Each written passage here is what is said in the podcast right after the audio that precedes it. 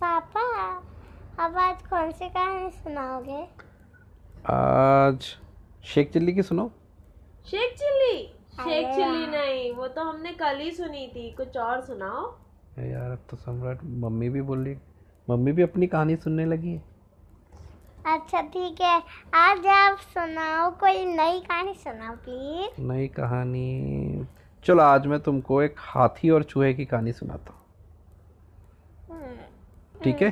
ठीक है ठीक है। हाथी और चूहा। हाँ तो एक बार एक बार क्या हुआ? एक नदी के किनारे एक शहर था। हाँ, उस शहर में बहुत बुरे दिन आ गए। जैसे अपने बॉम्बे में भी बारिश हो रही है ऐसे उस शहर में भी बहुत बा, बारिश हुई। बाढ़ आ गई। है और नदी ने अपना रास्ता चेंज कर लिया। तो पहले जो पानी इतना ज़्यादा भरा हुआ था धीरे धीरे वो पानी वहाँ पर आना बंद हो गया, वो दूसरी जगह चला गया। तो शहर में क्या है, सब खत्म हो गई चीज़ें, सिर्फ़ चूहे ही चूहे वहाँ दिखने लगे। लोग वो शहर छोड़ के भागने लगे। धीरे धीरे सम्राट, क्या हुआ, उस शहर पे चूहों का राज्य हो गया। चूहे ही राजा बन गए वहाँ पर, चूहे ही प्रजा बन गए। उनका एक राजा था, मूषक राज। वो एक बहुत मोटा, काला, भयंकर चूहा था। वो चूहों ने उस जगह पर अपना अपना कब्जा कर लिया कि उसके बाद वहाँ पर पानी भी निकल आया और वहाँ पर एक बहुत बड़ा तालाब बन गया। तो चूहे उस जगह पे राजा थे, चूहे ही उस जगह पे सारी चीज़ें मैनेज करते थे। वही शॉप ओनर्स भी वही थे मॉल भी वही चूहे ही चलाते थे। सब कुछ चूहों का था। बट उस जंगल के पास में एक घना जंगल था। जो शहर था, उसके पास में एक घना जंगल था। उस जंगल में जैसे शहर में बहुत सारे चूहे थे उस जंगल में बहुत सारे हाथी थे। है? हाँ हाथी एलिफेंट। हाथी का राज था क्या? और उन एलिफेंट का जो राजा था राज था क्या? हाँ जंगल पे हाथी का राज था। उनका राजा जो था उसका नाम था गजराज। मद्राज बहुत बड़ा बहुत विशाल हाथी था। एक बार क्या हुआ? भयानक। एक बार क्या हुआ? उस जंगल में सूखा पड़ गया। तो जो जानवर होते हैं, उनको पानी चाहिए होता है। तो पानी के लिए बेचारे इधर उधर घूमने लगे। उनकी बहुत बुरी हालत हुई। हाथी तो इतने हैवी होते हैं, वो भी बेचारे एकदम मरियल हो गए। तो अब हाथी ने कहा कि अब क्या करें? बच्चों को प्यास लग रही है। तो हाथी ने कहा, चलो, ठीक है। एक काम करते हैं। यहाँ से पास में जो सिटी है, जो शहर है, वहाँ जाते हैं। तो उनकी दोस्त थी चील। उसने आके बोला, अरे, वो जो सिटी ख़राब हो गई थी ना जिसमें चूहों का राज हो गया था वहाँ पर एक बहुत बड़ा तालाब है। तो जो राजा था हाथियों का गजराज उसने सबको कहा चलो हम सब उस तालाब की तरफ़ चलेंगे। सौ दो सौ हाथी चल दिए अपनी प्यास बुझाने के लिए। सौ दो सौ चूहे थे। वहाँ तो हज़ारों चूहे थे। जब वो तालाब पर पहुँचने के लिए शहर में घुसे तो जब हाथी चलते थे तो उनके नीचे बहुत सारे चूहे आते थे तो मरते चले गए चूहे। अब हाथी थोड़ा ना नीचे देख देख के चलते हैं। अब भाई जो खंडर शहर था उसकी सड़कों पे चूहे के मांस ही मांस फैल गया इधर उधर चूहे मर गए।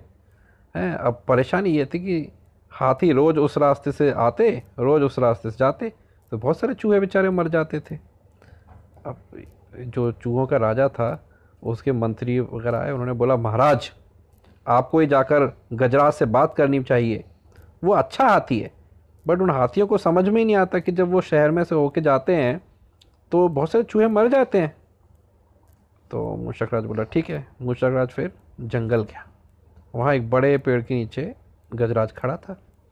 मूषक राज उसके सामने एक बड़े पत्थर के ऊपर चढ़े और गजराज को नमस्कार करके बोले, गजराज, मैं चूहों का राजा मूषक राज आपको नमस्कार करता हूँ।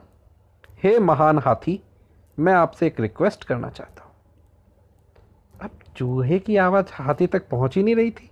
हाथी इतना बड़ा चूहा जरा सा तो पर गजराज अच्छा हाथी था। उसने चूहे के पत्थर के पास में ले जाके कान पर अपना अपना कान जो चूहे के मुँह के पास में लेके आया और बोला, नन्हे मियाँ, आप कुछ कह रहे थे? कृपया फिर से कहिए। मूषक राज बोला, हे गजराज, मुझे चूहा कहते हैं। हम बड़ी संख्या में खंडर वाली नगरी में रहते हैं और मैं उनका राजा मूषक राज हूँ। आपके हाथी रोज़ हमारे तालाब पर पानी पीने के लिए आते हैं और शहर में से गुजरते हैं। आपके आने से ना रोज़ बहुत सारे चूहे आपके पैरों के नीचे कुचल के मर जाते हैं। ये चूहों को मारना बंद करें, नहीं तो हम सब खत्म हो जाएँगे।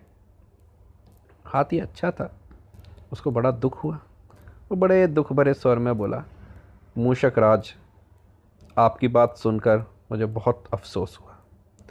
हमको बिल्कुल ज्ञान नहीं था कि हम इतना बड़ा अनर्थ कर रहे हैं।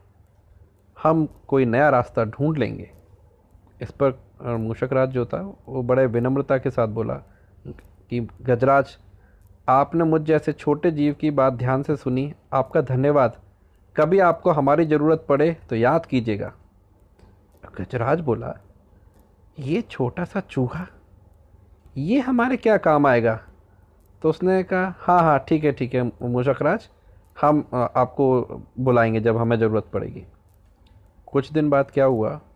पड़ोसी देश के राजा ने सेना को मज़बूत करने के लिए उसमें हाथी पकड़ने का काम किया।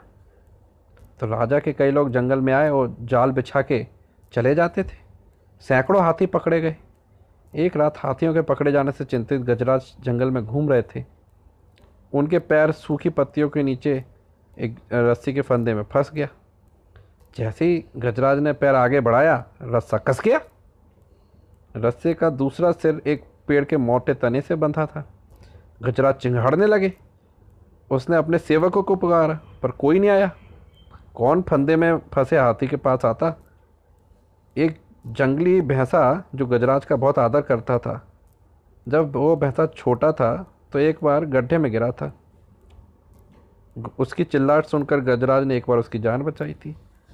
जैसे ही उसने देखा रे गजराज चिल्ला रहे हैं तो फंदे में फंसे गजराज के पास पहुँचा? गजराज की हालत देखकर उसको बड़ा दुख हुआ, बोले, ये कैसा अन्याय है गजराज, बताइए मैं क्या करूँ? आपको छुड़ाने के लिए मैं अपनी जान भी दे सकता हूँ। गजराज बोले, बेटा, तुम बस दौड़कर वो खंडर वाली नगरी में जाओ और चूहों के राजा मूषक राज को पूरा हाल बता के आओ। उनसे बोलना कि मुझे आपकी ज़रूरत है। भैंसा दौड़ना शुरू किया। दौड़ते दौड़ते मूषक राज के पास गया। सारी बात बताई। मूषक राज तुरंत अपने बीस तीस सैनिकों के साथ भैंसे के पीछे बैठे और तेज़ी से दौड़ते हुए गजराज के पास पहुँचे और उन्होंने एक ही झटके में सारे जाल को काट दिया। इस कहानी से आपने क्या सीखा? कि हमेशा एक दूसरे का ध्यान रखना चाहिए। कोई छोटा या बड़ा नहीं होता। हमें सबको बराबर से व्यवहार करना चाहिए।